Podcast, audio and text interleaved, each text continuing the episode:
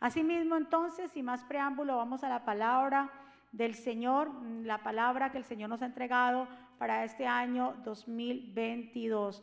¿Cuántos entramos con nuevas fuerzas y expectativas a entrar en este año? ¿Verdad que sí?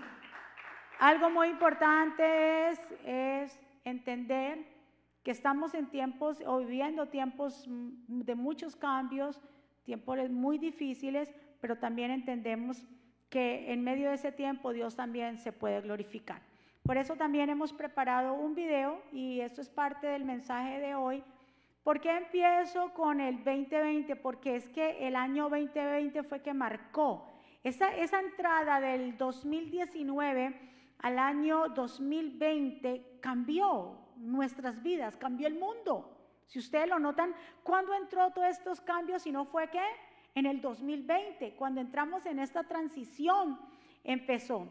Entonces, antes de empezar el mensaje, me gustaría compartir con ustedes un video para que lo analicen. Va a estar en nuestra página de internet también, si lo quieren compartir, pero para que entendamos eh, la problemática que, hay ahora y cuál es la actitud que nosotros debemos de tomar en frente a eso. Cuando están listos, me avisan. Listo.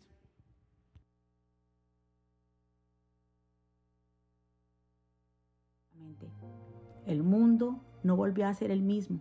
Marcó un tiempo decisivo, indicando un tiempo profético que nos lleva a entender que nos estamos acercando cada vez más al cumplimiento del arrebatamiento de la iglesia.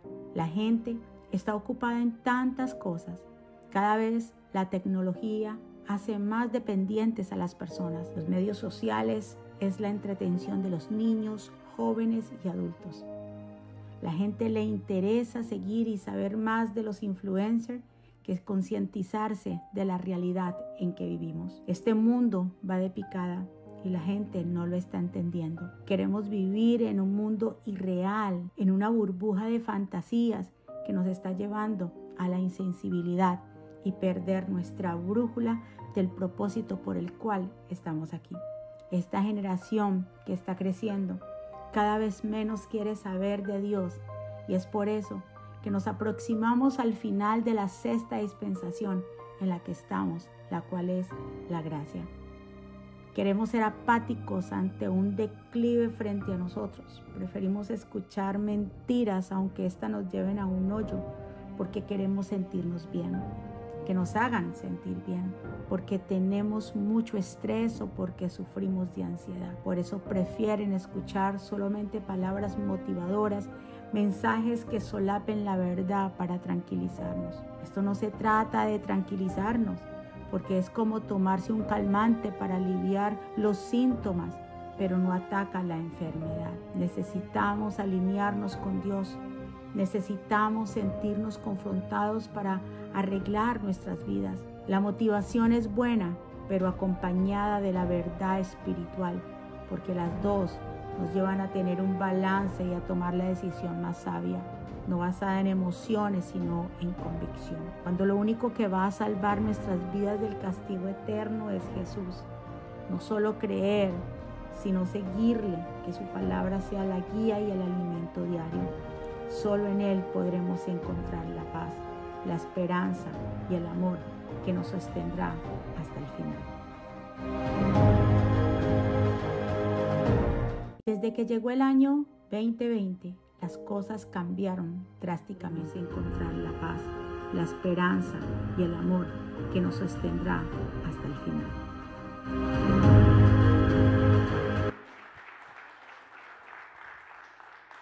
Eso es lo que está pasando en nuestra sociedad. Y como cristianos, verdaderamente muchos cristianos están así, apáticos, están eh, desligados, tienen una venda y no están siendo sensibles a la voz de Dios y los tiempos proféticos que estamos viviendo. Como yo le decía al principio de, de la administración, cada año que pasa es un año que nos vamos acercando al cumplimiento de la venida de nuestro Señor. Y la iglesia de Jesucristo, muchos están pensando que esto no está pasando nada. Detrás de esto, lo que estamos viendo, hay una agenda también diabólica. Es una agenda que se está moviendo diabólica y la gente no está entendiendo lo que está pasando. pero que también se está cumpliendo una agenda y es la agenda de Dios. Denle un aplauso fuerte al Señor. Por eso le traje el recuento del 20, del año 20, porque es que cambió nuestra historia y llevamos dos años. Entramos al segundo año del cambio completamente de nuestras vidas y de este mundo. Por eso yo le invito a que vamos a Filipenses capítulo 4, verso 10, en adelante. Y el tema de hoy titula Año 2020, el año de la unidad, revelación, reconciliación y reposo. Es un año de estas varias cosas que nosotros vamos a, ver en nuestra vida. ¿Lo tienen? Dice el apóstol Pablo, le dice a los de Filipos, a los filipenses, me alegra mucho, lo voy a leer en esta versión que tenga primera, yo sé que habíamos leído en la NTV, pero la que yo les había mandado. Me alegro mucho que como hermanos en Cristo, al fin hayan vuelto a pensar en mí. Yo estaba seguro de que no me habían olvidado, solo que no habían tenido la oportunidad de ayudarme. No lo digo porque esté necesitado, pues he aprendido, escuchen esta palabra, pues he aprendido a estar satisfecho con todo lo que tengo. Sé bien vivir, dice, sé bien lo que es vivir en la pobreza y también lo que es tenerlo todo. He aprendido a vivir en toda clase de circunstancias, ya sea que tenga mucho para comer o pase hambre, ya sea que tenga de todo o que no tenga nada. Cristo me da fuerzas para enfrentarme a toda clase de situaciones. Sin embargo, fui muy bueno de parte, fue muy bueno de parte de ustedes ayudarme en mis dificultades. Inclinemos nuestro rostro. Señor, gracias por tu palabra, tu palabra que es santa, tu palabra que es bendita, tu palabra que transforma. Estamos aquí, Señor, el primer domingo, Señor, de este año nuevo que tú nos entregas. Estamos tu pueblo aquí, los que están conectados allá para recibir esta palabra. Te pedimos, Dios, que seas tú guiándonos, Espíritu Santo. No es palabra mía, sino palabra tuya. Esa palabra de impartición a tu pueblo, Señor, porque tú verdaderamente nos amas, que tú nos das el maná para que nuestras almas puedan descansar. Aquí, Señor, estamos, cada corazón es buena tierra y declaro, Señor Padre, muchos frutos en el nombre de Jesús. Y el pueblo de Dios dice, amén. El apóstol Pablo le está hablando a los filipenses y le está hablando desde la prisión. Y le dice bien claro que él ha aprendido a vivir en toda clase de qué? Circunstancias. Sabe vivir en las clases, de pronto en los momentos buenos, pero también en los momentos difíciles. Y que solamente le está diciendo, porque está en otra versión, pero está hablando de Efesios capítulo 4, verso 13, que dice, todo lo puedo en Cristo que me fortalece. Entonces estamos hablando que estamos viviendo en circunstancias. ¿Qué circunstancias son las de ahora? Difíciles, duras a muchos se les cambió, como le dije, la agenda completa, había muchos planes, pero quiere decir que nuestro mundo se está tambaleando, que las cosas pueden cambiar de repente, que hoy estamos aquí y mañana usted, usted se levanta y no sabe cómo está este mundo. O sea que nuestra verdaderamente, nuestro fundamento y nuestra ancla aquí en la tierra, ¿quién es? Jesús. Jesús dijo, hijito, estas cosas os he hablado. En el mundo ustedes van a tener aflicciones, pero confíen en mí porque yo he vencido al mundo. Estamos pasando por circunstancias, dice el apóstol Pablo. Yo sé vivir en cualquier circunstancia. Una circunstancia puede ser un evento, un suceso, un acontecimiento, un hecho imprevisto, una circunstancia. Eso es circunstancia. Y ahora vemos cómo este, eh, acabamos de dejar un año que fue cambiante. Y vuelvo y le digo, aunque fue muy cambiante y muy, digámoslo así, muy variante, ¿qué esperamos para este año? Mire, mi amado hermano, las cosas se van a poner de mal en peor. Y no es que, ay, pastora, pero es que le tengo que decir la verdad para que usted se aliste. Porque si usted no se alista, ¿cómo? No, si nosotros no nos alistamos como soldados, nos van a matar en el campo de batalla. ¿Cuántos están de acuerdo? Les venimos a decir que el año 2022 sí será un año de mucha bendición, de la doble porción, de todo lo bueno. Pero ¿sabe qué? Para aquellos que confíen en Dios, para aquellos que se alineen a la voluntad de Dios, para aquellos que no se queden ahí estáticos. ¿Cuántos están de acuerdo conmigo? Entonces, Primer punto que vamos a ver que tenemos que aplicar para este año 2022. Diga conmigo, todo lo puedo en Cristo que me fortalece.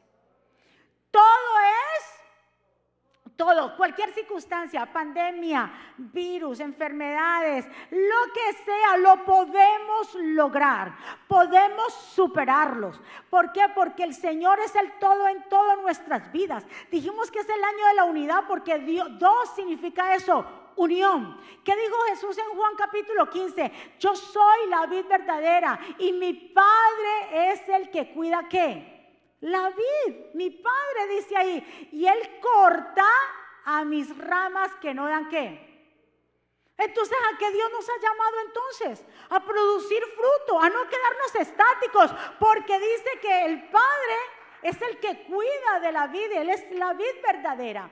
Y dice, el que no produce fruto será cortado, pero limpia las ramas o poda las ramas que dan esos frutos para que produzcan qué? Muchos más frutos. Entonces, a medida que va pasando el tiempo, Dios lo que nos está diciendo, miren, no se dejen llevar por las circunstancias, por lo que sus ojos hoy están viendo, déjense llevar por mi palabra, por mis promesas. El Señor dice, permanezcan en mí y yo permaneceré en ustedes. Ninguna rama puede dar fruto fuera de mí, sino que tiene que estar pegada a qué? A la vid. Igual sucede, sucede con nosotros. No podemos producir fruto fuera del Señor, porque nada sin Cristo podemos hacer. Dígale a su vecino, sin Cristo no lo vas a poder lograr.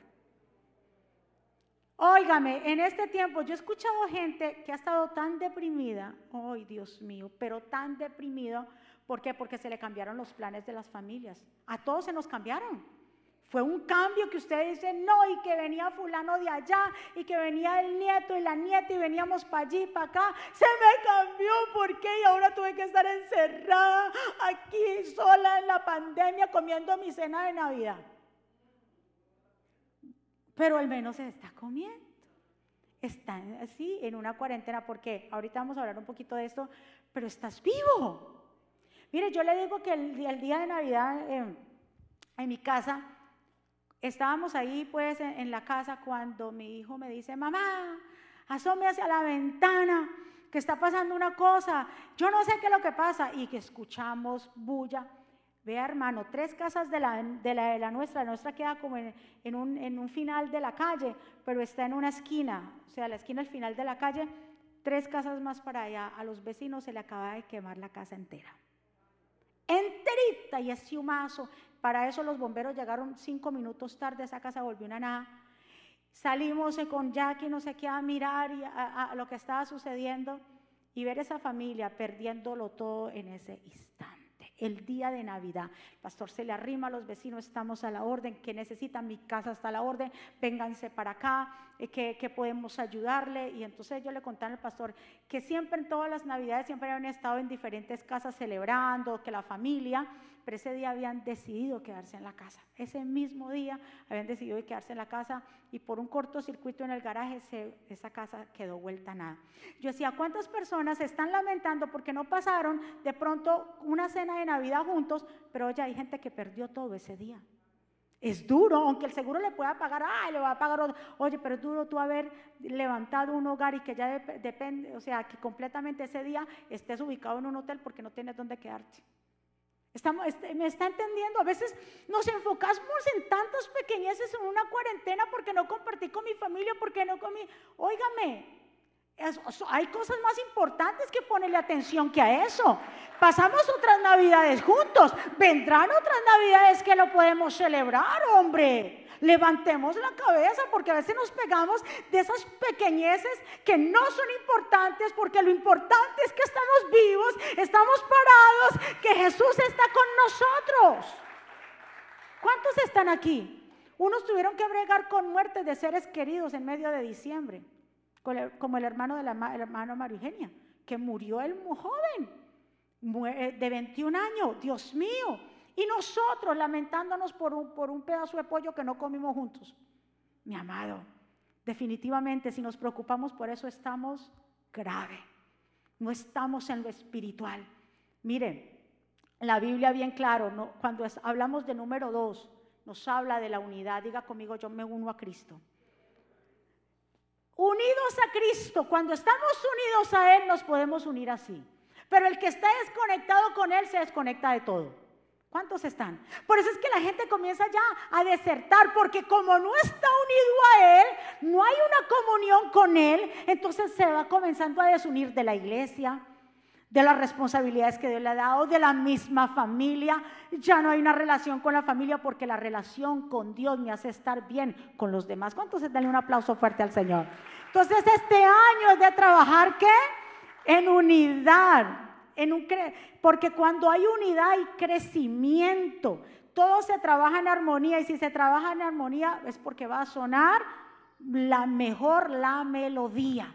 Usted ha visto esas, esos, esas orquestas, hay uno que dirige la orquesta y por allá suena el piano, el, el, trombone o no sé qué, todos los instrumentos, pero todo es que en armonía. Y si nosotros este año dejamos aparte, digamos, las diferencias y comenzamos a trabajar en unidad y en armonía, entonces vamos a producir aún más fruto. Dejemos las riñas, dejemos la envidia, dejemos eso a un lado.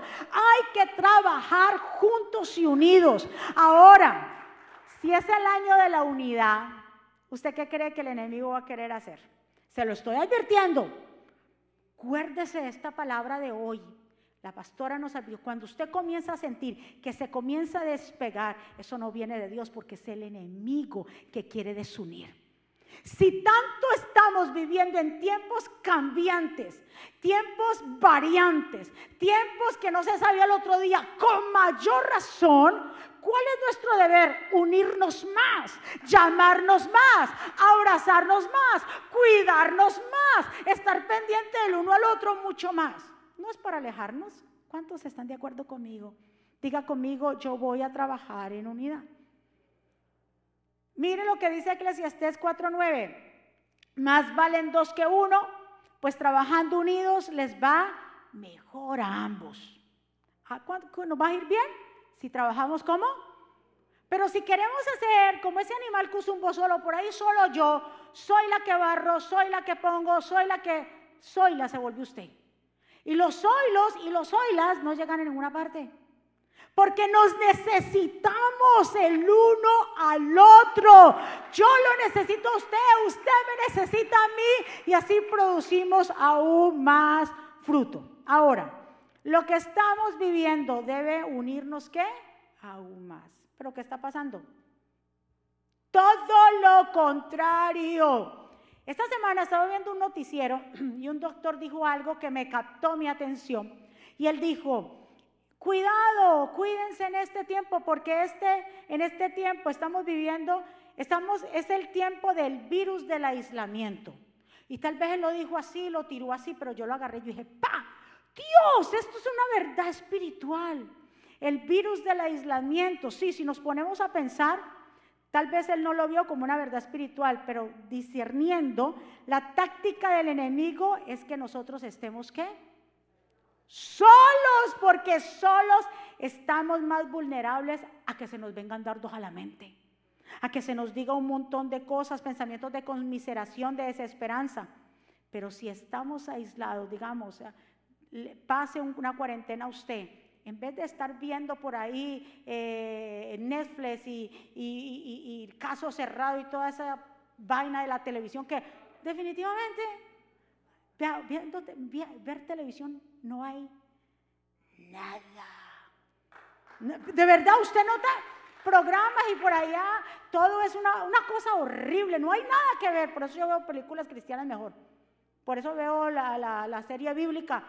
Y mis hijos me dicen, otra vez, mi amigo, sí, otra vez, y otra vez, y otra vez, y otra vez.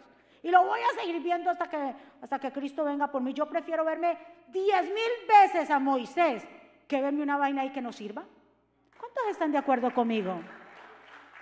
Óigame, y, él dijo e, esa, esa parte, el virus de la... Entonces, cuando si, si los que entramos o los que entran en una cuarentena, en vez de estar viendo por ahí, métase con Dios. Ore más, levántese y ore más. Eso es que usted se alimenta de la palabra lo fortalece más. Usted sale hasta rejuvenecido de ahí. ¿Cuántos están de acuerdo? Vea película, léase la Biblia, coma Biblia y otra vez y duerma porque duerme y levántese, pégase un baño y métase otra vez. Ahí usted nota la diferencia quién salió fortalecido y quién no salió. ¿Cuántos están? Oiga, si es el virus del aislamiento, entonces vamos a contrarrestar eso y vamos a unirnos más. ¿Cuántos están? Hermano, los planes que el enemigo tenía en contra de ti se deshacen cuando nos refugiamos en sus promesas. Descansar en sus promesas, refugiarnos en Él. Es un año, escuche muy bien y apúntelo. Tercer punto, es un año de Dios revelar a los demás lo que ha venido haciendo contigo. ¿Cómo así, pastora? Claro, en Génesis 45, 4 dice que era el segundo año de hambre en el, cuando pasó lo de Jacob y José en el tiempo de Egipto, la hambruna era el segundo año que había pasado esto. Y mire lo que dice, cuando José habla y dice, yo soy su hermano José, el que ustedes vendieron como esclavo a Egipto. No se preocupen ni se enojen con ustedes mismos por haberme vendido, pues Dios me mandó antes que ustedes para salvar mi vida. Ya llevamos dos años de hambres en la tierra y todavía quedan otros cinco años sin que se pueda cosechar. Pero Dios me envió antes de que ustedes para asegurarme de que algunos de ustedes sobrevivan en la tierra y permitirles que vivan de una manera extraordinaria. Por lo tanto, no fueron ustedes los que me enviaron aquí, fue Dios. Me convirtió como un padre para el faraón, señor de toda la casa y gobernador de toda la tierra. ¿Qué fue lo que pasó en esos dos años de hambruna? Fue que entonces José se le reveló a sus hermanos y les dijo, mire, lo que ustedes planeaban de mal para mí, Dios lo convirtió para bien. Ya no era el José por allá que ellos habían maltratado, se había convertido en un gobernador. Así Dios hará con su pueblo este año lo que tal vez los otros pensaban que era para mal, lo que tú pensabas muchas veces que estaba estancado, este año Dios va a sacar a la luz Dios va a poner la obra maravillosa que ha estado haciendo contigo. Todas esas pruebas, todo ese lloro, todas esas cosas que atravesaste, este es el año de exponerlo en público, las cosas grandes que Dios ha hecho. Al poner en público a los demás que Dios ha venido tratando contigo y que todo ha obrado para bien. ¿Cuántos están? Todos estos años desde el 20 o yo no sé cuánto tiempo llevas en ese proceso, pero este es el año. José se reveló a sus hermanos y sus hermanos se quedaron atónitos. Hubo tiempo de reconciliación, es el año de la reconciliación. Los corazones de los padres volverán a los hijos y de los hijos a los padres. Será el año de donde, de la verdaderamente esos lazos familiares aún más estar más fuertes. Ustedes lo van a ver, cómo hijos van a llegar, cómo Dios va a hacer, los milagros que Dios va a hacer con nuestros hijos. Yo no sé con quién yo hablo en esta mañana. Óigame, este año es profético para la iglesia. Es un año que marcará. Para José marcó ese año. El hecho de hablarle a sus hermanos y exponer, entonces será notorio. Dios, Dios se encargará. Tú no tienes que hacer propaganda porque Dios se encargará hacerlo notorio. ¿Cuántos están de acuerdo? Ay, Dios mío. Lo que por mucho tiempo tú estabas tratando de formar, tal vez edificar, construir. Y muchas veces gente te vio como un fracasado y que ya no había esperanza para ti, este año Dios los dejará atónitos porque Dios va a exponer el milagro que ha hecho en tu vida. Ay, yo no sé cuántos crecen en esa palabra. Ay, Dios mío, yo la, yo la tomo para mí. Entonces, si es un virus del aislamiento, ¿qué vamos a hacer ahora entonces? A unirnos más, a unirnos más, ir más a la iglesia, meterme más con Dios, hacer lo que Dios me ha mandado hacer. Vamos a contrarrestar completamente eso y va a ser el año de la reconciliación. Punto número cuatro, año 2022, cuando nosotros eh, em, eh, terminamos este año, diciembre 31, ¿qué día cayó? Viernes. Entonces entramos en el primer día, el primero de enero, ¿qué cayó? Sábado. Entonces, sábado es un tiempo de descanso, el sabbat. Que Dios nos quiso decir eso, es que ustedes entran también el año del descanso de ustedes descansar en mis promesas, que no se dejen llevar por las circunstancias, por lo que sus ojos están viendo, por lo que se está hablando en el mundo, por el miedo de allá afuera. No se dejen llevar de su descansen. Cuando el Señor hable, dice, yo soy el sábado, yo soy el Señor del sábado, nos está diciendo, es que ustedes van a descansar en lo que yo les he dicho. Y mi promesa está con ustedes. Yo estaré con ustedes hasta el fin del mundo. Dios no nos va a dejar. Yo no he visto un justo desamparado ni su simiente que mendigue pan, dijo el salmista. Y Dios no nos va a desamparar. Aunque pasemos por las aguas, estas no nos ahogarán. Aunque pasemos por el fuego, este fuego no nos va a quemar. Aunque pasemos por el desierto, ese desierto no nos va a dejar sin agua. Ese desierto se va a convertir en manantiales. Yo no sé, mi amado hermano, pero usted tiene que entrar con ese espíritu.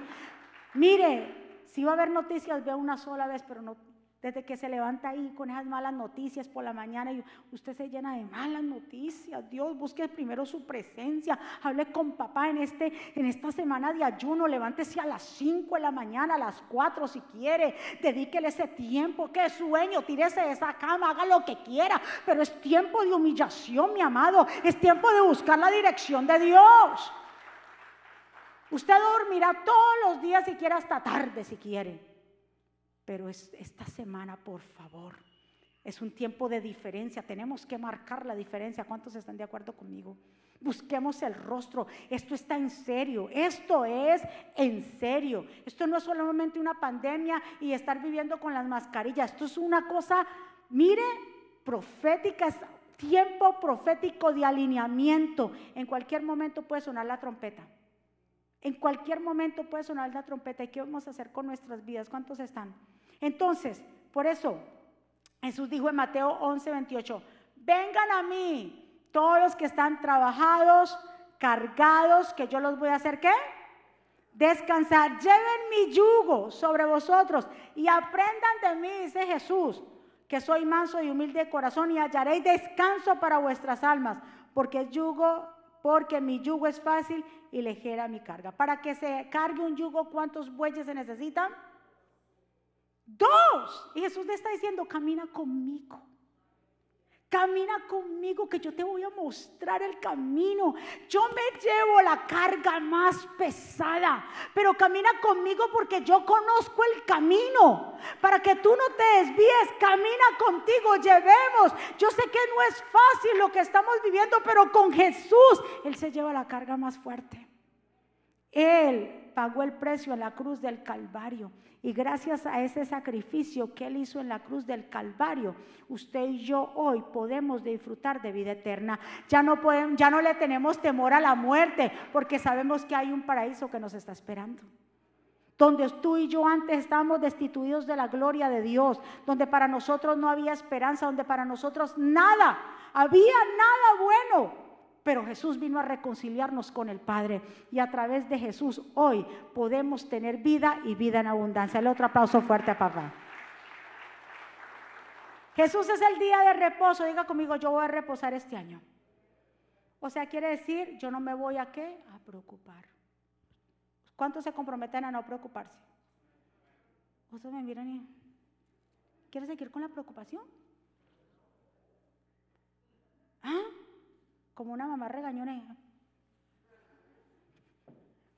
Si usted quiere seguir con la preocupación, déjame decirte que la preocupación trae ansiedad, la preocupación trae enfermedad. Dios nos ha dicho, descansen en mi palabra.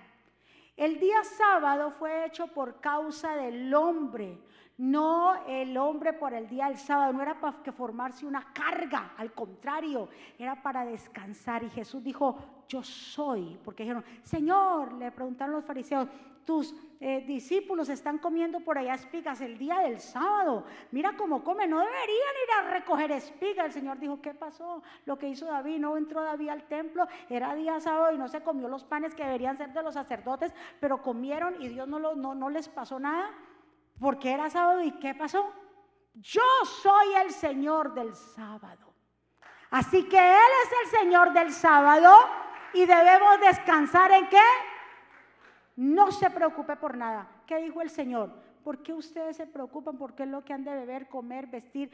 Ni eso, ni los pajaritos, ni se preocupan por eso. ¿Y quién los alimenta y los viste mejor que yo? Soy yo que los sostengo. Entonces, en este año, cero preocupación o menos preocupación. ¿Cuántos están? ¿Aprender a qué? A descansar en qué? No en la hamaca y allá en la silla que usted tiene allá. Aprender a descansar en qué? sus promesas, en las promesas. ¿Qué, ¿Cuál es una de las promesas? Una de esas que dijo Jesús, yo estaré con ustedes. Otra que está en el Salmo 23, ¿qué dice? Jehová es mi pastor y nada me faltará. ¿Verdad que sí? Lo que dice Jeremías e Isaías, promesas de parte del Señor para nuestra vida, para que no nos preocupemos. Es un año de mucha bendición, sí. Vienen cambios, vienen crisis, vienen muchas cosas, pero para los que aman a Dios, todas las cosas le ayudan para bien. Del otro aplauso fuerte.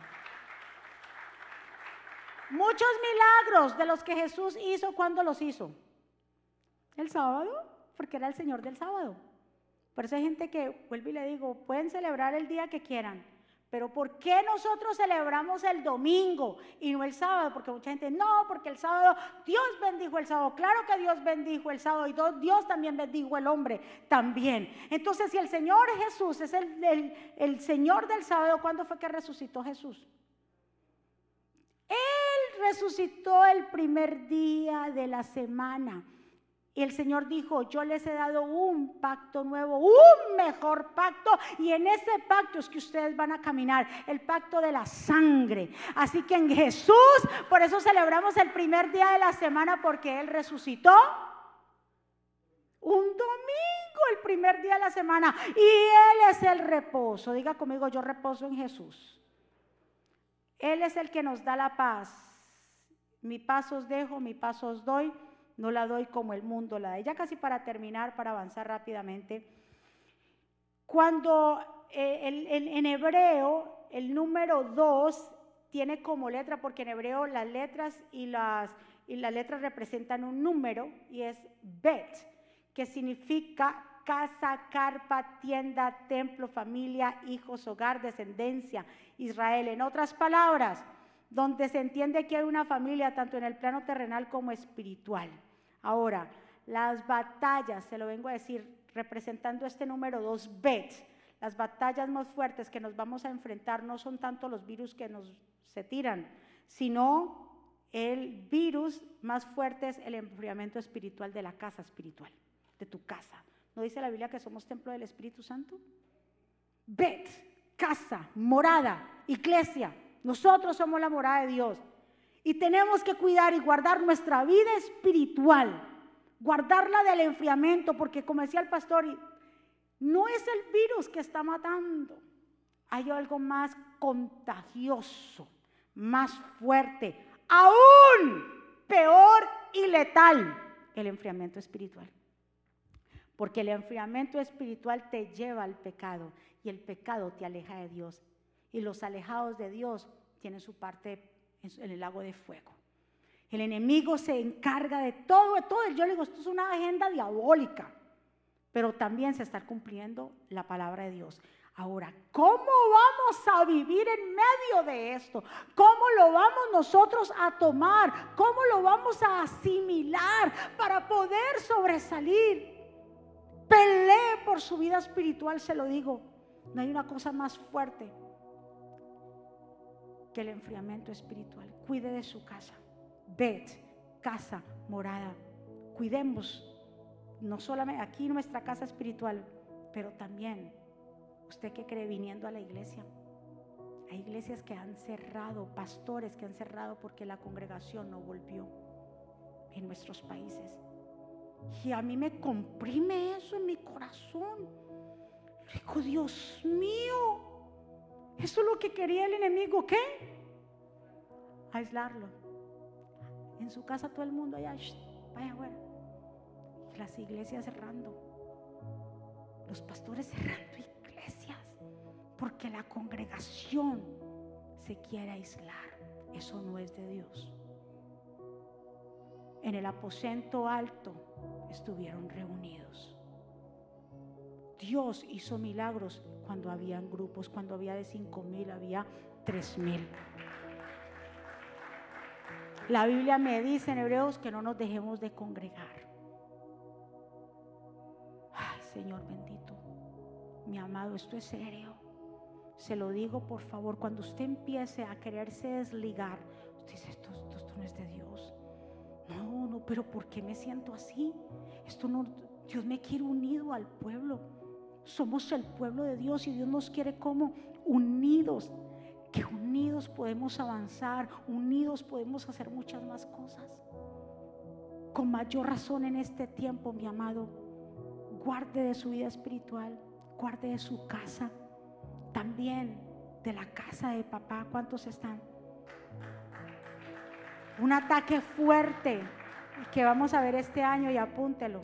Y el Señor, yo se lo dije a ustedes en un ayuno. Uno de los ataques más fuertes para este año es para el diseño de la familia formada por Dios. Ya esto no, se los dije en un ayuno y se lo repito ahora. Lo que está pasando con nuestros niños esto ya no es una forma de elección para ellos, esto ya es imposición. Y usted sabe a lo que me estoy refiriendo. Al buen entendedor por cada palabra, si no, me preguntan el oído yo le digo. Al diseño de la familia formada por Dios por un hombre y una mujer. Y nuestros niños se van a enfrentar y nuestros jóvenes se van a enfrentar en eso en, las escuelas. Totalmente van a querer corromper la imagen de un hombre del matrimonio formado por Dios. El pastor habla de la paternidad. Eso es impresionante, la paternidad. Aunque la pareja, como decíamos, la pareja de pronto se ha separado por algo, pasó algo, pero el hecho que el padre esté presente hace la diferencia. O que tenga un modelo de padre, al menos. Se lo digo, yo cocino en mi casa. Todo el año ahí, la, que mejor dicho ahí, la madre abnegada, y hago una cosa y hago la otra. Todo muy bien. Ayer, el hijo chiquito mío y el otro grande se levantaron y comenzaron, papá, tenemos hambre. Yo, no me dijeron a mí, papá, oye, tienen 21 y 25. Para yo decir, no son chiquitos ya.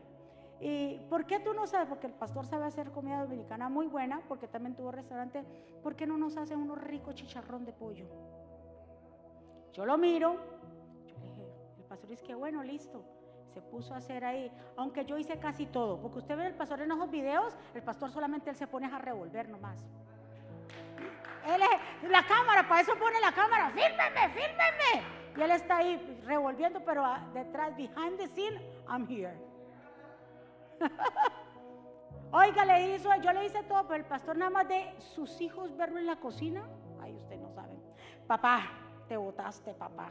Y yo, papá, papá, qué rico volverlo a hacer. Y el otro es que, ahora que me voy a casar, ahora empecé a cocinar.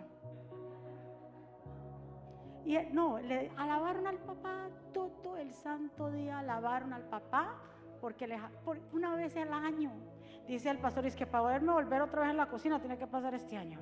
Los primeros de enero hago lo que quiera. Pero mire la importancia de la paternidad. Usted, hombre, varón de Dios, tal vez si tiene hijos, pero no está con la persona, la mamá de tus hijos, no importa. Llama a tus hijos. Dales ese amor. No te alejes de ellos. Ellos necesitan al papá como nos necesitan a nosotras, pero yo ya vi que la mujer podemos ser abnegadas, vea lo que sea, pero el papá es el papá. ¿Cuántos están? Por eso es tan importante que el enemigo se está, se está metiendo y este año lo vamos a ver frente. Mire, el, el dardo más, uno de los dardos más grandes es dañar el diseño de la familia. Y tiene usted y yo que luchar en contra de eso. Porque eso es lo que quiere hacer. Y nosotros como cristianos tenemos que ponernos en la brecha. Comparta con sus hijos. Dele tiempo de calidad. Ellos se lo decimos, ellos no se van a acordar lo mucho que vos trabajaste. Es que mi mamá, ellos no, ellos se acuerdan es las vacaciones que nos fuimos, el tiempo que pasamos juntos, la comida que mi papá me hizo, lo que me hizo mi mamá. Eso es tiempo de calidad, porque viene un ataque fuerte para los hogares en cuanto a eso. Entonces, si queremos mantenernos de pie, necesitamos la dirección de Dios, como dice Proverbios 29, 18. Cuando la gente no acepta la dirección divina, se desenfrena, pero el que obedece la ley es alegre. Vamos a ponernos de pie y vamos a adorar al Señor para poder hacer nuestros votos, nuestros votos de fidelidad de este año 2022. Nuestros votos de fidelidad a Dios. Y si usted quiere tener, obtener una copia en español, en inglés, al final estará la hojita para que se la pueda llevar y acordarse de los votos que hicimos este año. Hay que darle, a ver, estamos muy agradecidos de Dios y tenemos muchos motivos por qué darle gracias. ¿Cierto que sí? Hay muchos motivos. Pero aparte de nosotros estar agradecidos, vamos a accionar. Y vamos en este año a hacer la diferencia, a unirnos, a trabajar unánimes y juntos, a que las promesas de Dios se manifiesten en nuestra vida y a caminar en sus promesas. Usted va a ver, mis amados, que aunque venga la tormenta más fuerte que pueda llegar, nos vamos a poder mantener de pie. Amén. Vamos a levantar nuestras manos y adoremos al Señor. Te entrego mis cargas,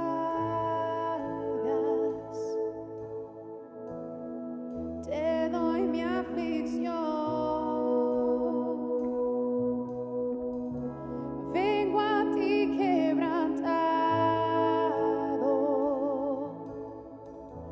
Necesito tu paz.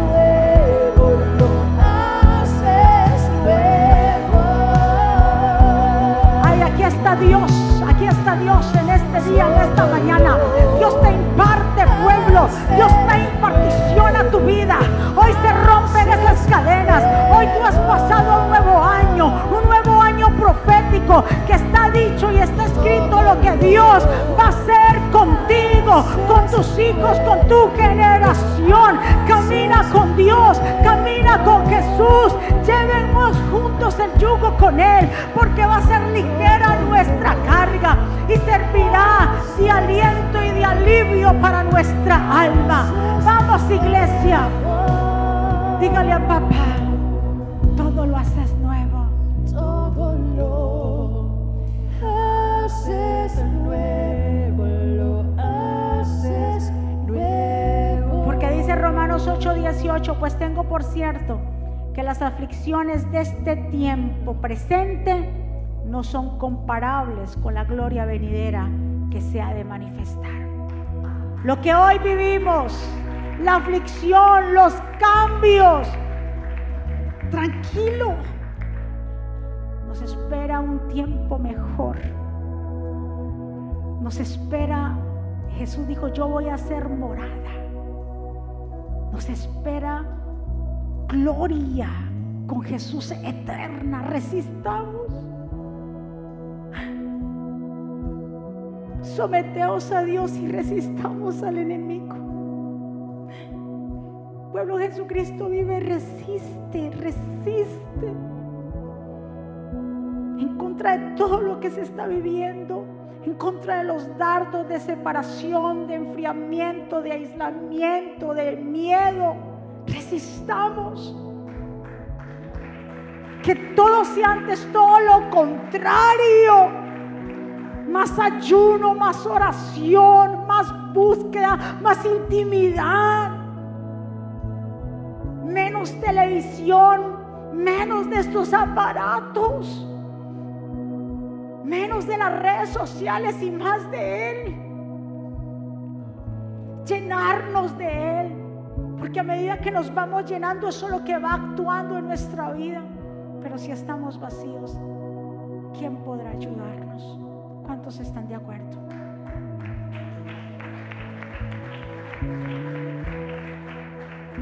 Vamos a hacer nuestros votos de fidelidad a Dios del año 2022.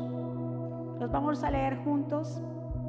Y dice la palabra en Deuteronomio 26.3, o sea, y dice, y te presentarás al sacerdote que está en función en esos días y le dirás, declaro hoy al Señor mi Dios, que he entrado en la tierra, hemos entrado un nuevo año, que el Señor ha prometido que juró a nuestros padres que haría.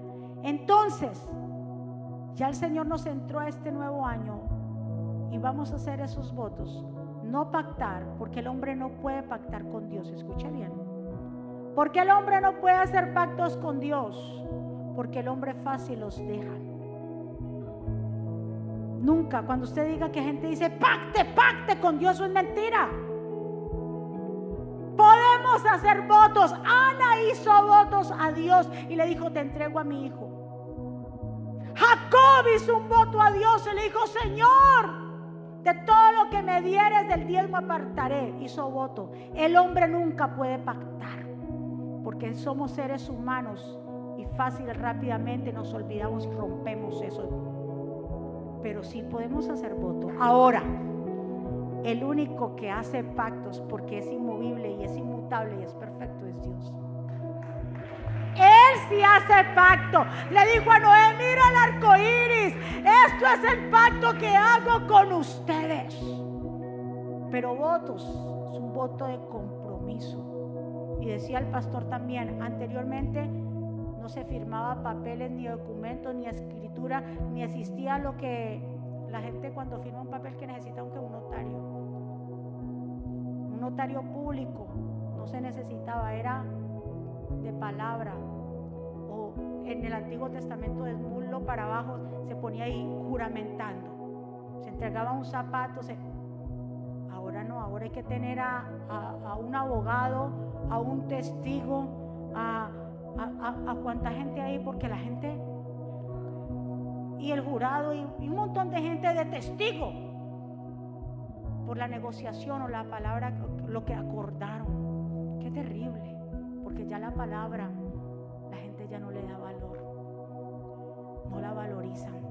Por eso le digo, cuando usted escuche a alguien, ay, haga un pacto con Dios, pacte con esa palabra. Esa palabra que usted escuchó, pacta con Dios, mentira del diablo. Yo hago votos a mi Señor. Porque Él es el único que puede pactar conmigo porque Él es perfecto y Él nunca rompe sus pactos. Así que vamos a hacer estos votos. Bueno, y nos vamos a comprometer de todo nuestro corazón a hacer la diferencia en este año a nuestro Señor, a comprometernos con Él, a serle fiel desde el principio y soltar toda excusa. Suelte, el único que se va a estancar es usted. Cada uno crea sus excusas y la gente se cree sus excusas. Yo se lo he dicho, las excusas son mentiras maquilladas. Cuando usted le dice a una gente, mira que, eh, que, que acordate de la invitación que te dice, ay, no puedo ir. No es que no pueda, es que no qué. No quiere. No quiere. Mi amado, es tiempo de que nosotros entendamos que estamos en tiempos cruciales y en tiempos que nos están alineando para darle fin a esta sexta dispensación que es la gracia. Aprovechemos que estamos en la gracia y que tenemos oportunidad. ¿Cuántos están? Muy bien. Señor, entramos en nuevo, un nuevo año y asimismo entramos con un espíritu, Señor, de conquista, de alinearnos contigo. Lo que pasó en el año pasado pasó. Queremos entrar en este año con ímpetu, comprometiéndonos contigo. Y nos comprometemos, primero, obedeceré atentamente a la voz de Dios. Segundo, podemos leerlos juntos. Si tiene la familia al lado, como familia pueden tomarse de la mano.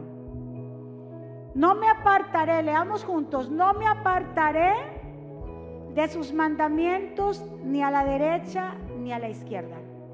Tres, buscaré el consejo de Dios. Cuatro, mantendré la llama de Jehová encendida.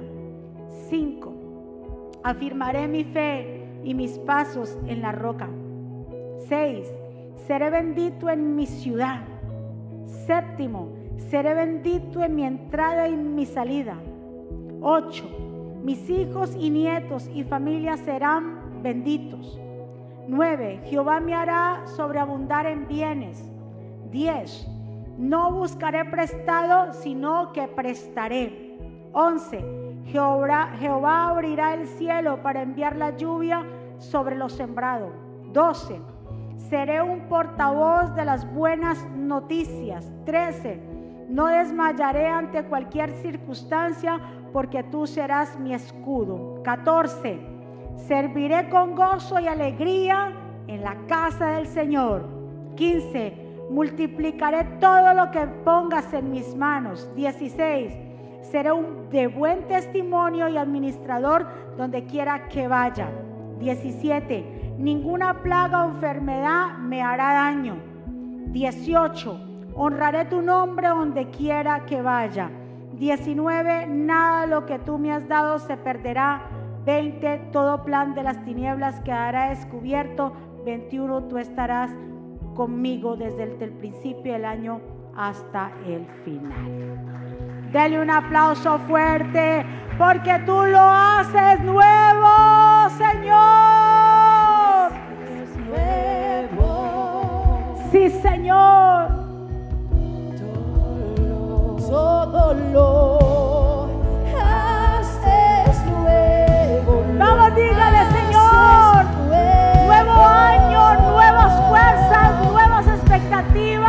nuevos proyectos, Dios. Tú tienes el control de todo. Todo lo haces nuevo. Todo lo Señor, si hay alguien aquí o alguien allá que quiera reconciliarse con el Señor y hacer esta oración de fe yo te invito que ahí donde tú estás puedas repetir estas palabras. Señor Jesús, yo te doy gracias por mi vida. Te pido perdón por mis pecados.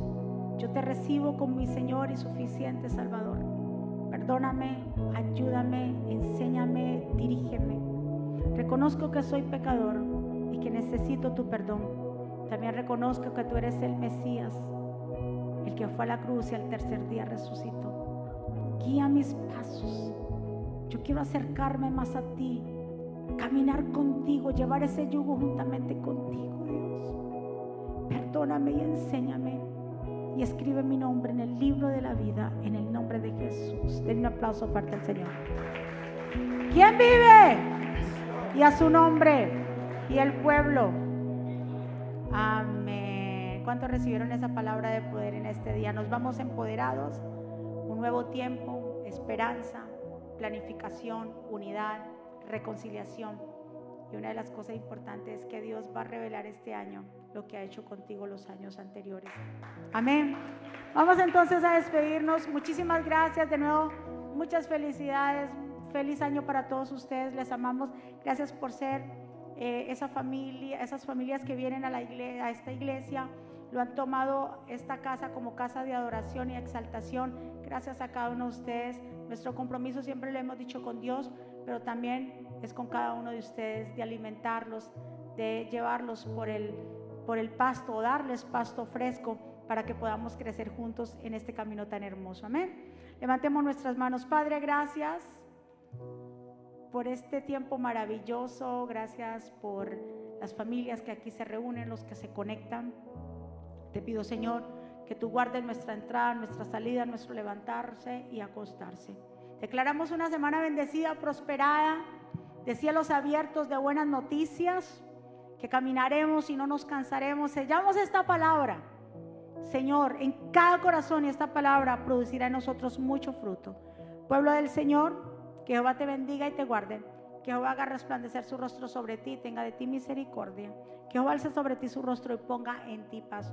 Y termino con estas palabras. Vivan en gozo. Sigan creciendo hasta alcanzar la madurez. Anímense los unos a los otros. Vivan en paz y armonía. Entonces el Dios de amor y paz estará con ustedes. Que la gracia del Señor Jesucristo, el amor de Dios y la comunión con el Espíritu Santo sea con todos ustedes. Dios me los bendiga, Dios me los guarde, les amamos, bendiciones. Eventos de la pastora Mónica Jaques y Ministerio Jesucristo Vive, ahora lo puedes hacer. Introduciendo la aplicación Mónica Jaques, ahora disponible en la tienda de aplicaciones de Apple y Google. Es muy fácil de usar y contiene un menú útil y de acceso rápido Ahora podrás acceder al último libro de la pastora Mónica, eventos, palabras de fe e incluso comunicarte con nosotros vía chat. También puedes seguirnos en Facebook, Instagram, Twitter y YouTube para ver servicios de poder en vivo y recibir reflexiones, palabras de aliento y mensajes diarios. No esperes, descarga la ¿Quieres estar al día con todos los eventos de la pastora Mónica Jaques y Ministerio Jesucristo Vive? Ahora lo puedes hacer, introduciendo la aplicación Mónica